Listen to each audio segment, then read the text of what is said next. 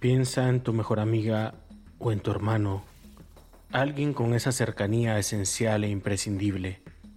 Una persona que además es cómplice, entrañable, admirada y por supuesto querida. Imagínala en este confinamiento. Pasaron largos meses hablando por mensajería instantánea y videollamadas y luego finalmente deciden encontrarse. A la emoción del encuentro, de la conversación, y un incontenible abrazo, sigue la despedida, emocionada, con la promesa que la próxima será en su casa. En Guatemala nos despedimos culturalmente con un trágico cuídate, y de tantas veces que lo vivimos sabemos que esa alocución pasa del deseo de bienestar a la amenaza en un abrir y cerrar de ojos, sobre todo en un cerrar. Vivimos en una región donde desaparecen a las personas que, cabe aclarar, no es lo mismo decir que desaparecen así nomás sin explicación. Las desaparecen. Acá, lamentablemente, hay muchas explicaciones y todas tienen que ver con el poder. La Guerra Fría le llamamos a ese periodo de la historia en que la desaparición por argumentos ideológicos era parte de la retórica del terror Retórica porque finalmente no era un tema exclusivamente ideológico, era la mera perversión del sometimiento, del ejercicio del poder. Lo vamos a decir de otra forma, las puras ganas de destruirle la vida a las personas que resultaban incómodas al delirio de quien les mandaba a secuestrar. Militares, funcionarios, policías, empresarios, vecinos, hermanos. Era un sistema que atravesaba todas las posibilidades y sin embargo siempre, irremediablemente, aparecía el poder político. Vivimos en países donde secuestrar personas para torturarlas, asesinarlas y desaparecerlas sigue siendo una marca de cierta forma de poder para afirmar su hegemonía, una especie de política de Estado. Hoy el crimen organizado, en el más reciente pasado, el crimen institucionalizado en el Estado. Por eso, cuando nos despedimos de nuestro mejor amigo o de nuestra hermana y le decimos cuídate, de alguna manera estamos reconociendo el territorio en que vivimos y una de las deudas más grandes que este país tiene con la memoria y la verdad. Decenas de miles de personas desaparecidas, torturadas, sometidas, dadas en adopción, esclavizadas, olvidadas y borradas por el sistema, por todas ellas, hacemos esta edición de Audiobookie. Por cada hermano por cada madre, por cada amigo que el terror ocultó bajo sus pies.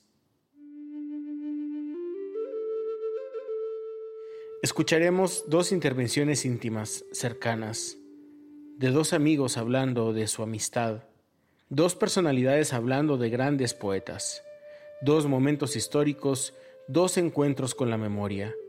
Quisimos dar en este episodio un espacio a la amistad y a la memoria porque tanta oscuridad hay en el terror del torturado como en el de quien lo espera en la única manifestación humana que podría explicar qué es un agujero negro.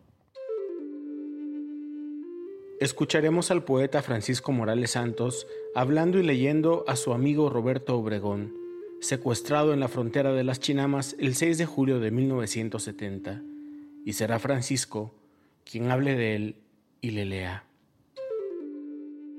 Conforme pasan los años y retomo los poemas de Roberto Obregón, descubro nuevos caminos a lo interno de su poesía, particularmente en el contenido que desde el comienzo es firme y elocuente, como si supiera que por un tiempo andaría muy lejos de su tierra y que debería apoyarse en ella para crecer y para no perderse en discursos extraños.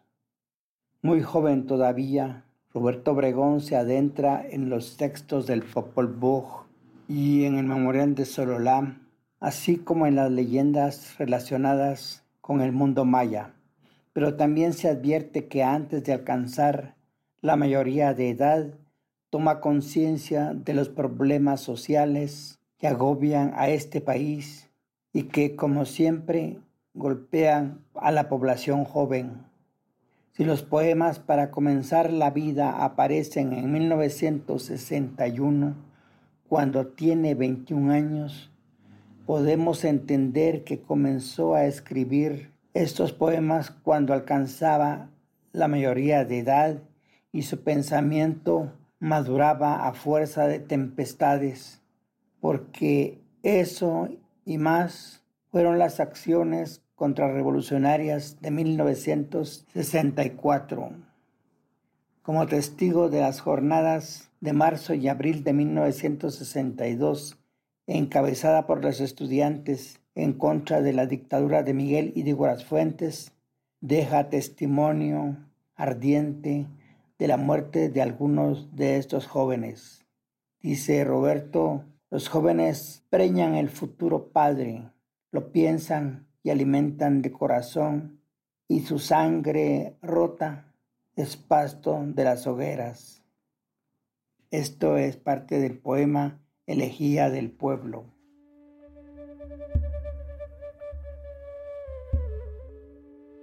El primer poema de dos que leeré es parte del Fuego Perdido. Se titula Las inscripciones y es el número uno. Tiene un epígrafe del Popol Vuh. Esta señal de la aurora la traían en su corazón. Popol Vuh, tercero, capítulo sexto. 1. No podemos encender la hoguera Mojado está el bosque, podridos están los troncos. No podemos quebrar los colmillos del frío, arrancar y recobrar nuestros huesos entumecidos. Es la humedad en el agua. Nos ha tocado prender la hoguera en la oscuridad, en la noche. Nosotros somos la región más espesa. A oscuras sesionamos bajo la helada y conferenciamos sobre nuestro qué hacer, de cómo allí los muertos continúan jugando un gran papel en la guerra, de qué manera se escogen entre todos quienes llevarán a la espalda el mayor peso en los ratos de agudo peligro. Acérquense los del fuego, los enamorados de la vida, nos calentaremos con estos nuestros corazones hechos leña bajo este rudo temporal, pero contentos. El segundo poema se titula La marimba.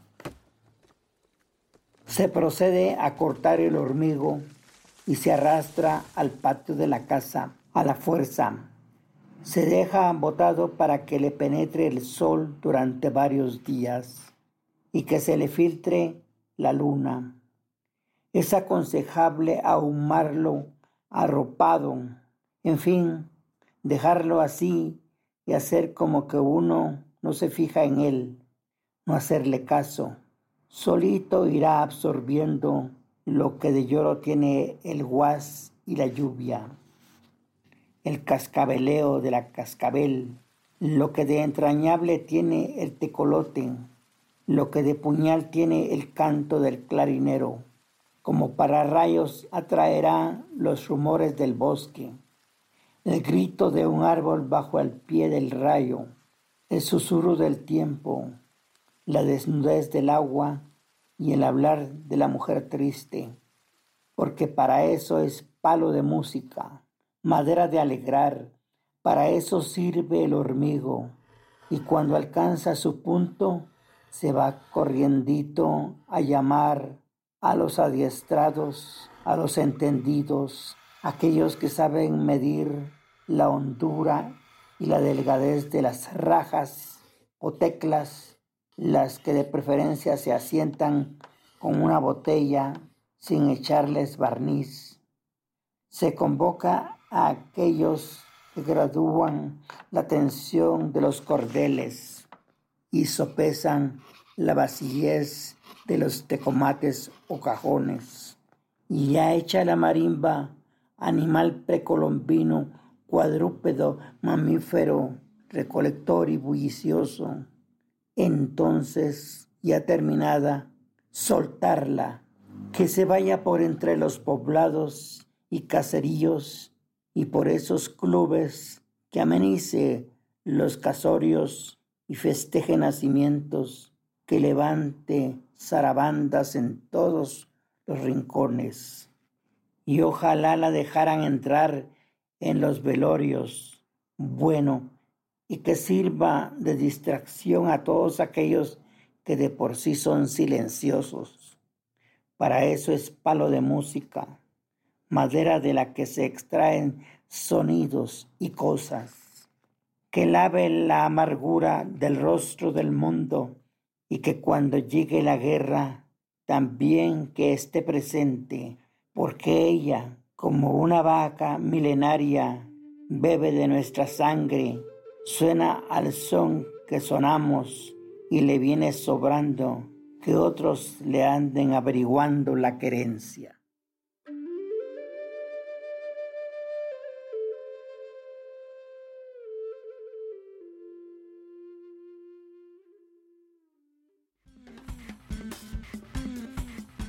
Estás escuchando Audiobookie de Agencia Ocote.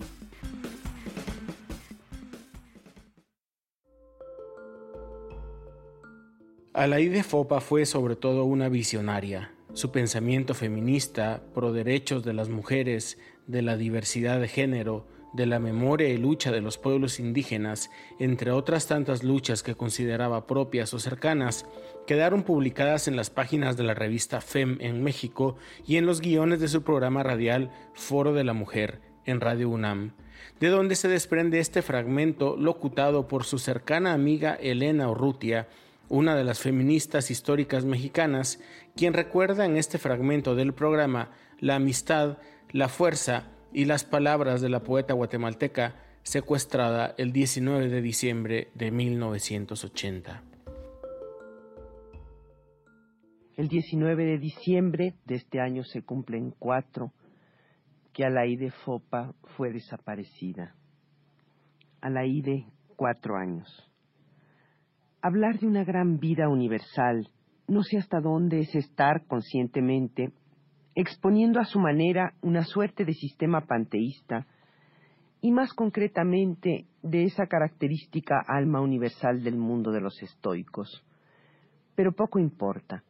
Lo importante es la idea de unas vidas, no todas y ni siquiera muchas, que contribuyen de modo fundamental a esa fuerza caudalosa que es la gran vida universal.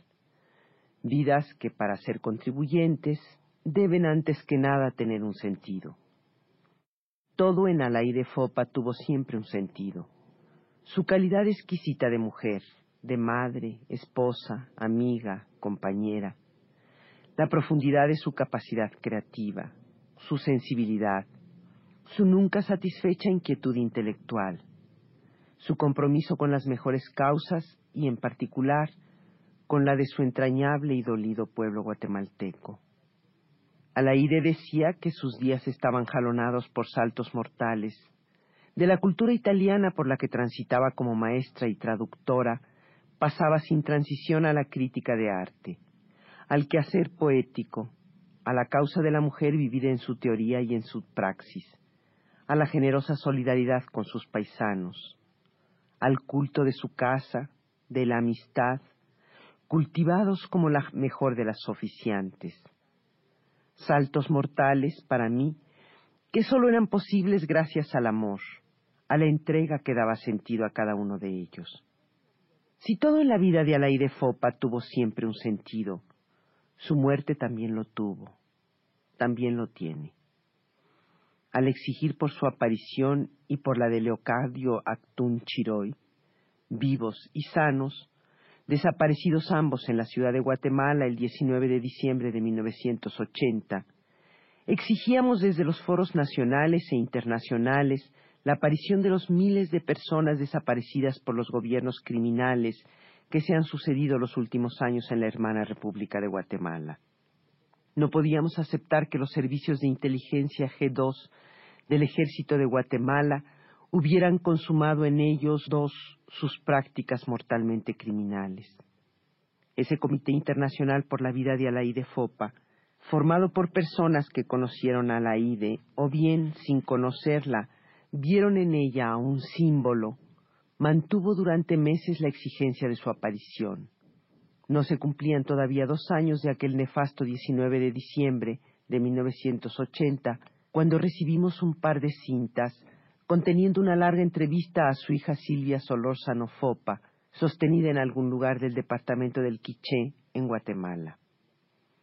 Silvia, la médica, que se había integrado hacía más de diez años a la lucha revolucionaria de su país, incorporada al ejército guerrillero de los pobres, decía en su entrevista, cito, El secuestro de mi madre fue muy conocido, y tanto fuera como dentro de Guatemala fue denunciado. Pero eso no le importó al gobierno desprestigiado de Romeo Lucas y la mantuvo capturada. Y añadía Silvia, supimos que fue torturada hasta que se le provocó la muerte. Ya hacía tiempo que no hablábamos de Alaide con el presente con el que se refiere uno a las personas vivas. Aunque nos disgustara descubrir que inconscientemente lo hacíamos, nos referíamos a ella como quien lo hace con los seres queridos que han muerto. La declaración de Silvia, su hija, venía a confirmar lo que no podíamos, no queríamos aceptar. El Comité Internacional por la Vida de Alaide Fopa se disolvió ya no tenía sentido. La asunción de su muerte dio vida a la Asociación de Trabajadores de la Cultura de Guatemala, a la IDEFOPA, confiriéndole una vez más sentido a su muerte. Esta asociación, aunque no fuera más que por su solo nombre, se ocupará, estoy segura, de mantener vivo año con año y todos los que sean necesarios el sentido de la muerte de Alaide, de Leocadio, de Pablo y Mario Solórzano Fopa, sus hijos caídos en la lucha en Guatemala, de Alfonso Solórzano, su esposo, muerto pocos meses antes que Alaide, y de tantos miles de desaparecidos y muertos en ese país que tanto duele a los guatemaltecos y a nosotros, sus hermanas y hermanos mexicanos. Probablemente el mejor modo de recordar a Alaide es leer algunos de sus poemas, de su libro Elogio de mi cuerpo, que ilustrara Elvira Gascón con 18 dibujos y una viñeta, y publicado en 1970, doy lectura a los siguientes poemas. Los ojos. Mínimos lagos tranquilos donde tiembla la chispa de mis pupilas y cabe todo el esplendor del día límpidos espejos que enciende la alegría de los colores, ventanas abiertas ante el lento paisaje del tiempo, lagos de lágrimas nutridos y de remotos naufragios, nocturnos lagos dormidos habitados por los sueños aún fulgurantes bajo los párpados cerrados. Las cejas las breves alas tendidas sobre mis párpados sólo abrigan el espacio escaso en el que flota una interrogación latente, al que asoma un permanente asombro. La boca. Entre labio y labio, cuánta dulzura guarda mi boca abierta al beso. Estuche en que los dientes muerden vívidos frutos, cuenca que se llena de jugos intensos, de ágiles vinos, de agua fresca, donde la lengua leve serpiente de delicias blandamente ondulada y se anida el milagro de la palabra.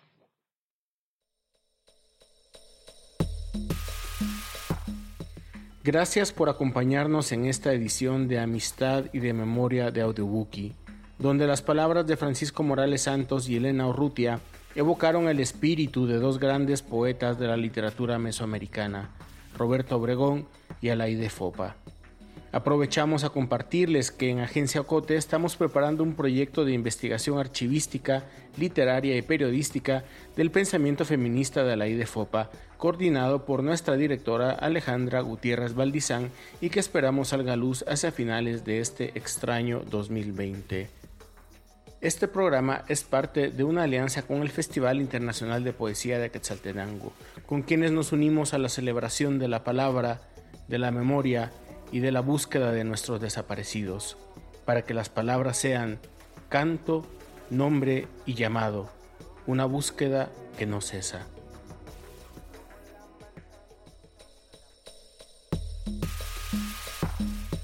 Terminamos por ahora, pero vienen muchas más lecturas por escuchar. Audiobuki es producido en Guatemala por el equipo de Agencia Ocote, con el apoyo de Seattle International Foundation y el aporte de fondos operativos de Servicios Ocote, Foundation for a Just Society, el Fondo Centroamericano de Mujeres FCAM y Oak Foundation. Producción sonora, José Monterroso. Coordinación, Julio Serrano Echeverría. Música original, Juan Carlos Barrios.